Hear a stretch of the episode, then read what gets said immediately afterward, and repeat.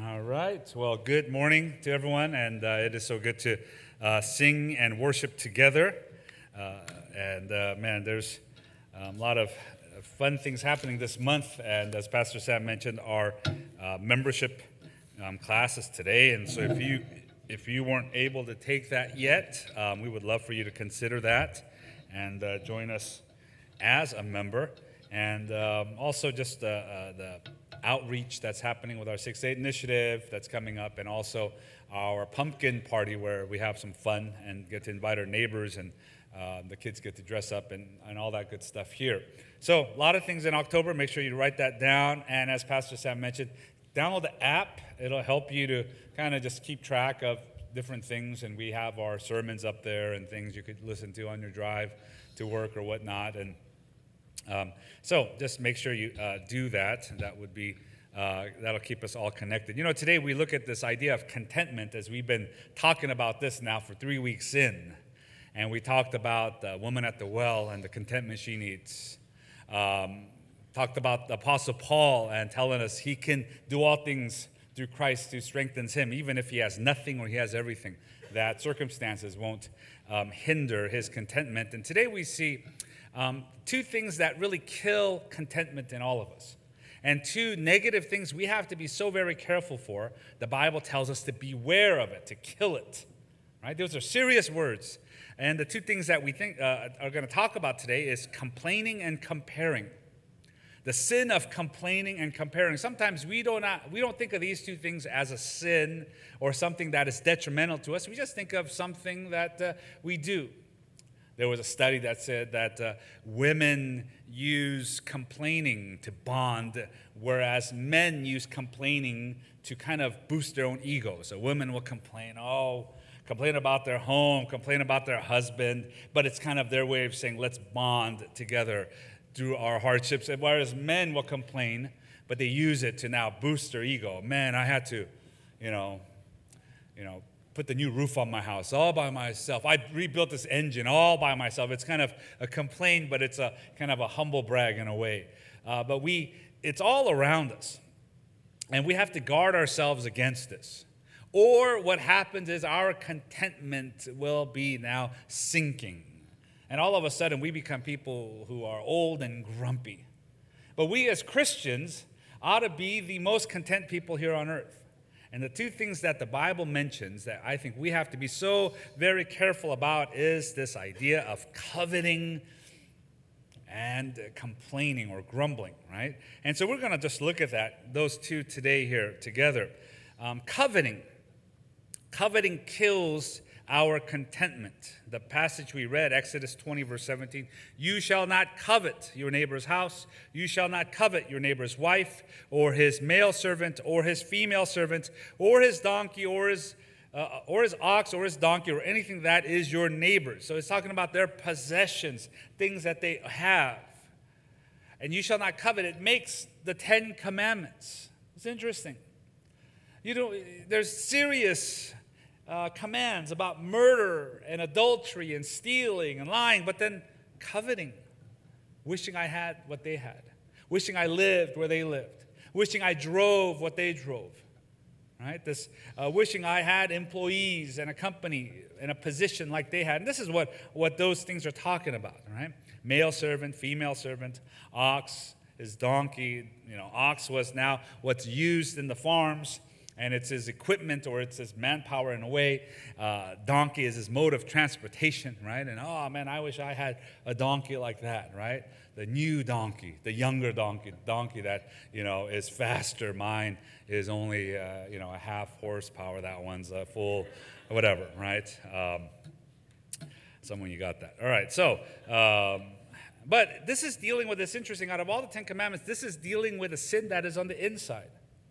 Everything is obvious, everything is out front, everything you do, you know if you did it.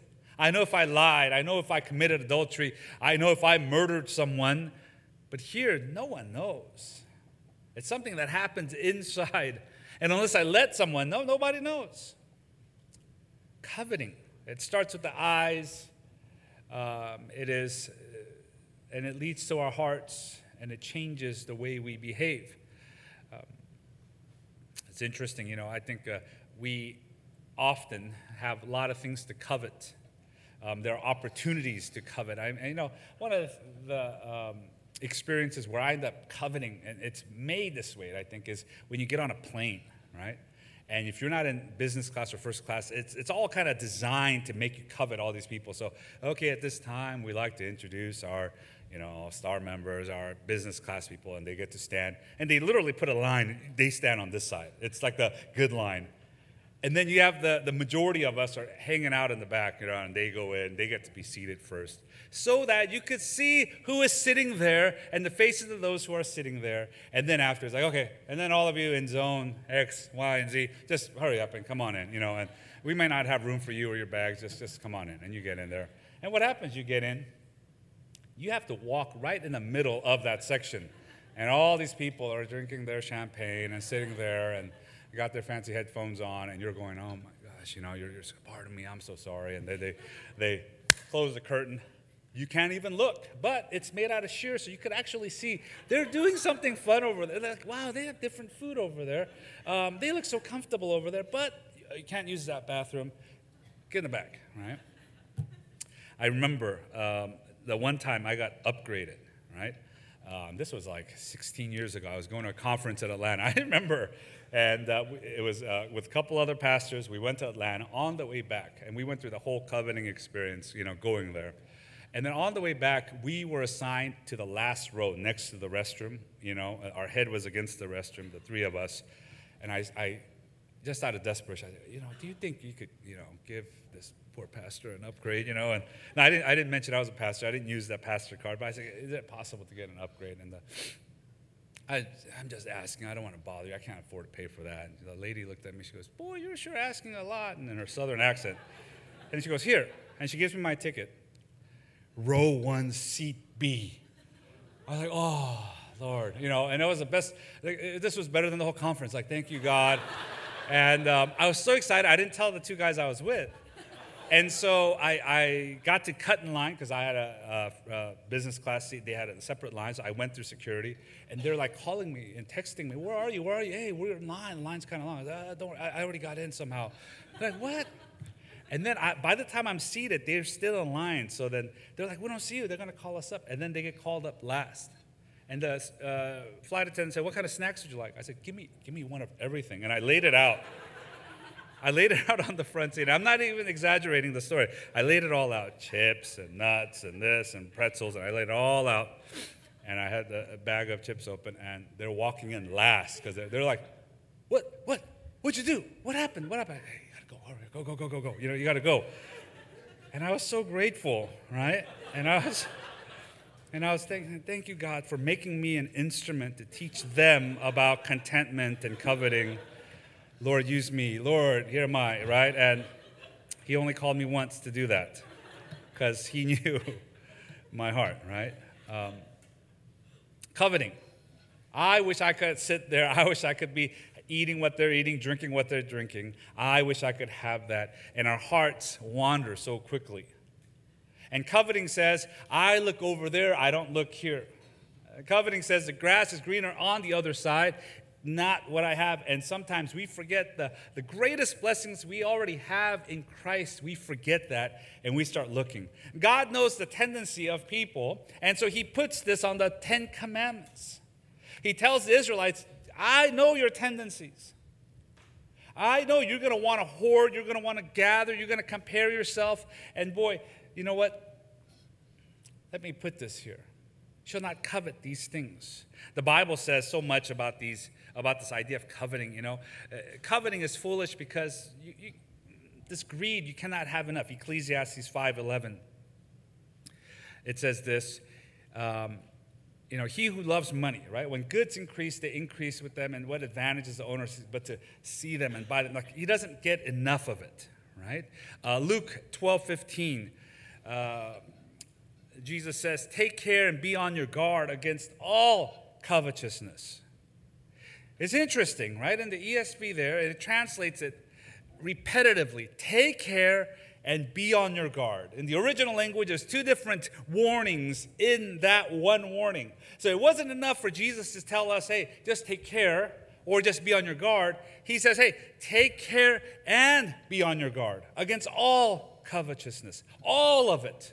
Coveting for your kids, coveting for yourself, coveting for the money, coveting for the house, coveting for their looks or their youth or their, boy, their, where they're seated on the airplane. All of it, be on your guard. It tells us twice. First, it says to take care. Literally means to look around. Don't be blind to this, be observant. It literally means to be aware, to check yourself regularly. What are you thinking? What are you wishing? What are you always looking at at the end of the day? What are you dreaming about?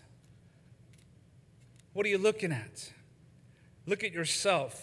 What do you catch yourself saying when you say, ah, I wish I had? Gosh. You see their post, oh man, I, I wish I could. Just watch those things. Watch yourself. The secondly is it says to be on your guard. It's such a great translation. To prevent, to plan, to prevent. When you are on guard, you're not going to fight it. You're now, you have plans to prevent it. Some of you, you have alarms on your houses or alarms on your, um, you know, on your cars, even your smartphones. You have, you know, things to now, now guard it from others. He says, Now set up things in life and guard your life against these things. When you catch yourself saying these things, when you catch yourself now saying, I wish, hey, guard yourself against these things. Be on your guard. Uh, prevent it. It is so serious that Paul says in Colossians 3 5 that we have to put it to death. Right? Colossians 3 5 says, Put to death, therefore, what is earthly in you sexual immorality, impurity, passion, evil desire, and covetousness, which is idolatry. Put it to death. So don't let it just linger around. Don't let it be a part of your personality. Don't let it now go into your children's habits. Don't let them learn from you. Don't let your coworkers be affected by the things you are wishing for. Don't fill your hearts with all the things that you don't have and you wish for. Be grateful for the things that you already have from God. It is so easy. Right? Don't we do this sometimes? You know, the, they tell you on the news, boy, the jackpot, this, you know, mega million is 600, you know, whatever, million dollars or a billion dollars. And you have that conversation. Hey, what would you do if you won that? Right? I have that conversation with people. Uh, I get a big. I, have heard someone recently tell me, I, I, would first I would buy buy us a church, buy a Crossway Church, and then I would do you know X, Y, and Z, and I thought, oh, that's very nice. I hope you I hope you win, right? I'll be praying for you. Um, what kind of church? You know, uh, we're gonna have PowerPoint there, and you know, is the pulpit gonna be nice? What, what, what are you gonna buy? Um, uh, but we, he says to put it to death. So don't let it even enter your thoughts or your minds. Some of us have learned this from our parents, some of us learned it from our friends. It's become such a habit, and we always talk about things we wish. We're always looking at others, their Instagram posts. Oh, man, they ate there last night. Jeez, you know, man, is. You know, I ate Costco last night, and they ate there. Wow, they, they're going here. Oh my gosh, look how nice their wedding is. Oh, wow. Um, put it to death. Um, the second part, right? So somehow, if we could control our hearts and fill it with gratitude and thanking God, um, it'll impact us. So what happens is we covet in our hearts, and the outcome or the fruit of it is now it comes out in grumbling or complaining. Now, here's a sin that we think is not too serious. We think it's, uh, it's acceptable sins, if we could say. But it is a sin. Uh, the passage we read in Philippians 2:14, do all things without grumbling or disputing. Do all things without grumbling or disputing. Okay, what things? All things. It encompasses everything. Grumbling or disputing. It's interesting because I think that grumbling will lead to disputing. The outcome of the coveting that we have and we practice will lead to now grumbling, and the more we grumble, it'll lead to disputing with others. You think about the grumbling that we have. And it's interesting because he's saying, Paul's argument is, you shine as lights in the world, right? In verse 15, you are an example to the world. You are a Christian at your workplace. They know you're a Christian. Man, your neighbors know you're a Christian. They know you go to church on Sunday. And you're the, if you are grumbling and disputing, and if you are complaining, how can you be a light to this world around you? And so we have to kill off this grumbling. Uh, the word grumble in the original language, grumble, it's an onomatopoeia. It's the word gagusmus, gagusmus. It means to grumble, right? It's a word that sounds like what it's describing, like crackle or boom. Gagusmus, gagusmus. That's what they said it sounded like. It's something under your breath. It's something we say behind someone's back. Right? And boy, sometimes the older we get, I catch it in myself. You know, these kids, oh my gosh. Right? Back in the day, you know, I had to go to school uphill and back home uphill in the snow. I mean, you know, like we start grumbling, right? And I, Didn't have internet back in the day, didn't have Google, you know, and, and I'm grumbling to my kids. When Ashley is asking me for help in Algebra 2, because I don't know how to do it, I grumble to her. You have Google. Come on, just, you know. Khan Academy. Just I didn't. Daddy didn't have any of that, you know, and uh, I didn't have an iPhone back then. Well, you gonna help me or not? I refuse because I can't anymore. Right? I confess I can't. Um, grumbling. The same word. Uh, this word grumbling, gagusmus. This word is used in John 17. There was much muttering. Is another translation. No one likes to hear a group of people muttering, grumbling. Right? You could feel it. Black Friday, you go, you dare to go into Target, and the boy, they have five TVs for sale, and a thousand people didn't get in. It's grumbling, right? You know, you get to a line, you could just feel it, the grumbling that's there. The same word is used in 1 Peter 4 9. It says, Show hospitality to one another without grumbling because people were grumbling. Oh, yeah, come on over. Hey, yeah, yeah. Oh, hey, let me take you out for a meal.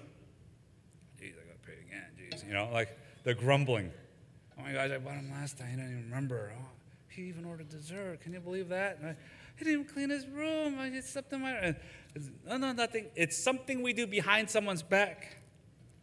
It's interesting, you know. John Ortberg talks about this, and he he he he takes the two words. He says, grumbling is a sin, but groaning in the Bible is permissible. Groaning is something we do to someone, we do it to their face. We're groaning before God. So you are allowed to groan. You read the Psalms and there is groaning and complaints, but it's to God in His face. God, help me. God, this is hard. God, I, I don't know if I could handle this. God. And this is us. It's okay. But grumbling is done behind his back, it's about him. We don't even realize, but often it'll lead, it's about God. When we start grumbling about life, we start grumbling about our jobs.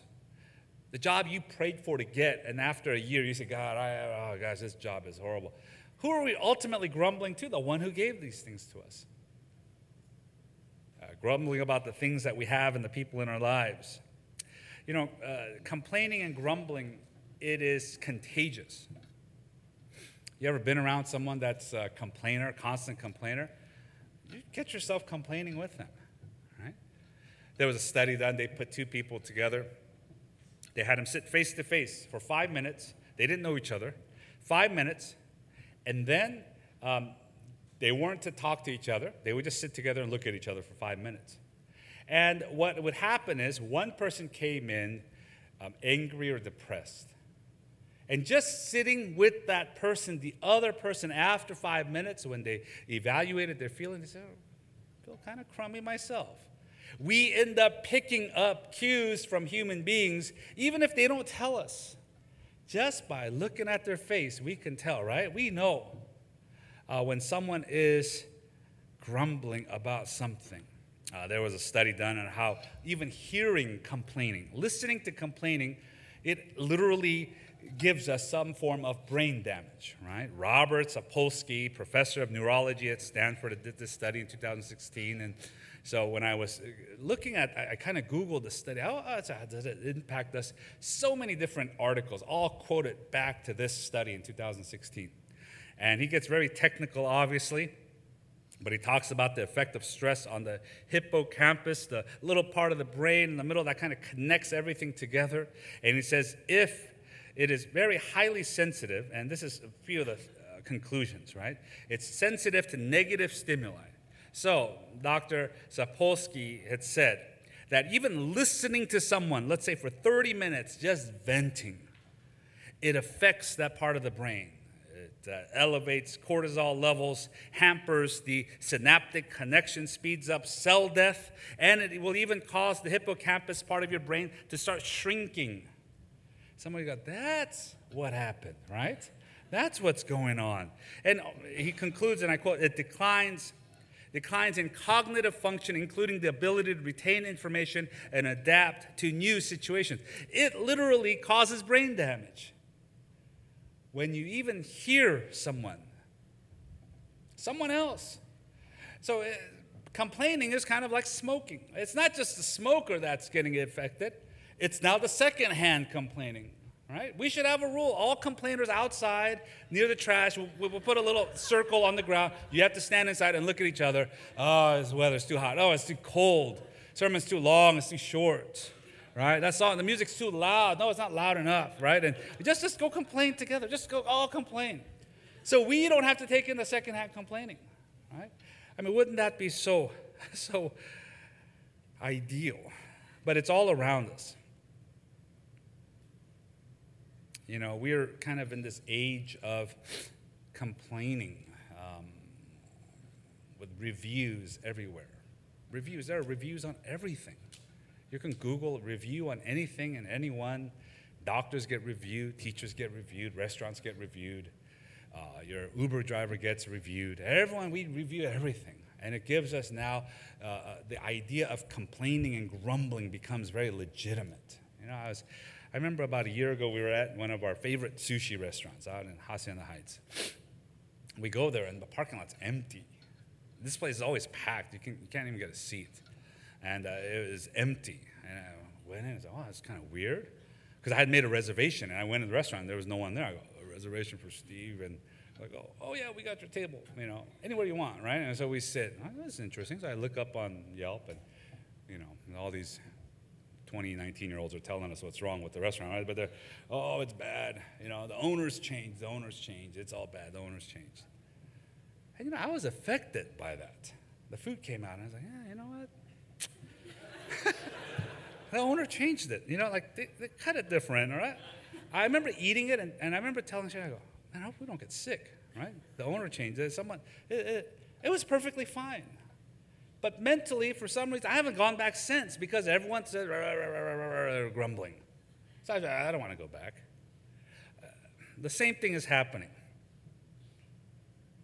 This grumbling and complaining is happening uh, with the Israelites when they come out of slavery, the oppression of Egypt. Now, you think about this. You are now being oppressed as a people, mistreated, God, in His glory, now saves you and you are free. And the first thing that they do is they forget what's behind, they start complaining. Right? We know the story so well. They start grumbling. In Exodus 16, they grumbled against Moses, verse 2, and Aaron in the wilderness. They start complaining. They claim, complain about the water. So eh, God made it sweet for them to drink. They complain about the food. God gives them manna. They would say, We want meat. God gives them quail. They have all the food and everything that they need, and God is there, and they're just complaining, complaining, complaining. And ultimately, it tells us they were complaining not against just Moses and Aaron, they're complaining against God. It's interesting at the end of that, right? As they're complaining about all these things, God makes them do something. And He says, hey, um, it says in Exodus 16 33, right? And this is what Moses said to Aaron.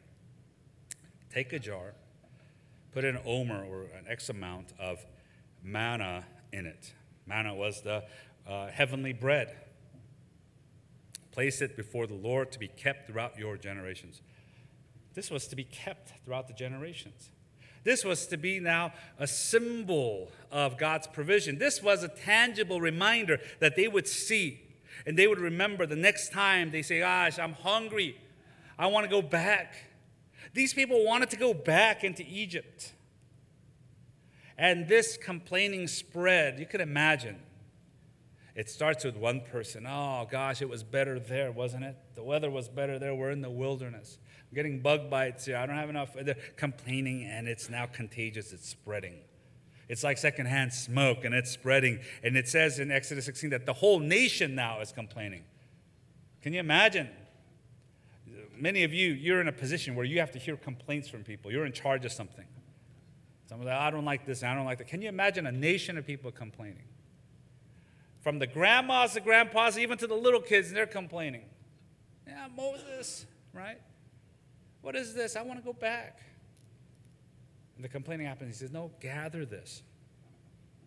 And they kept it with them, this bread from heaven. And it was a tangible reminder to remember what God had given.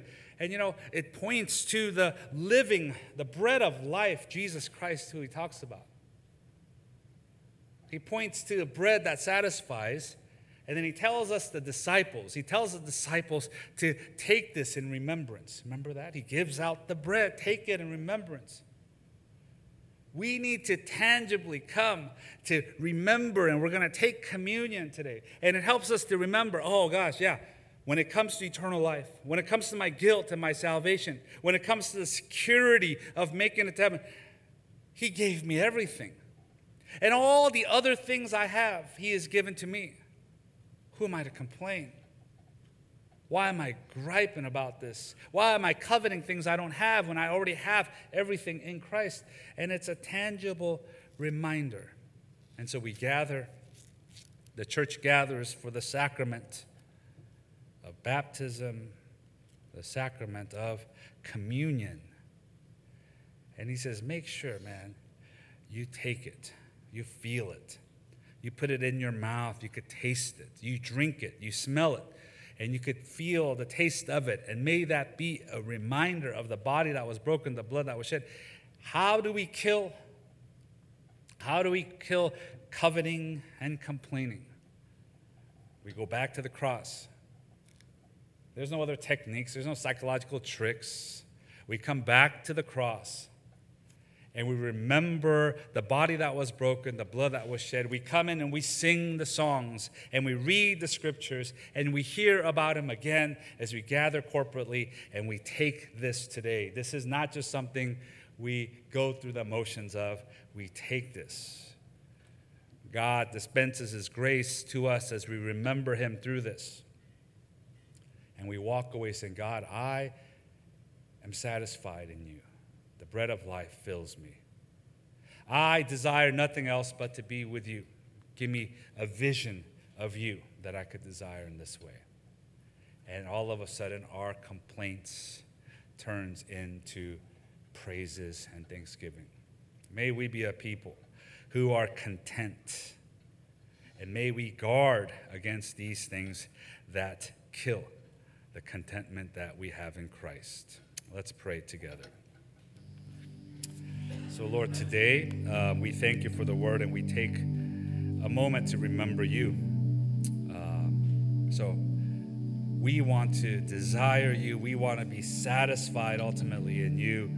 You've given it to us, and God, we, like the Israelites, we, we look back, we look around, and we grumble. Lord, forgive our sins for that. You've given us so much. So, God, uh, we want to love you from our hearts we want it to manifest in the praises and the prayers that we say. May we always start with thanksgiving to you. Uh, so, Lord, uh, we ask your blessing upon us. Help us live that way, we pray in Jesus' name. Amen. Thank you, Pastor Steve, for the word. And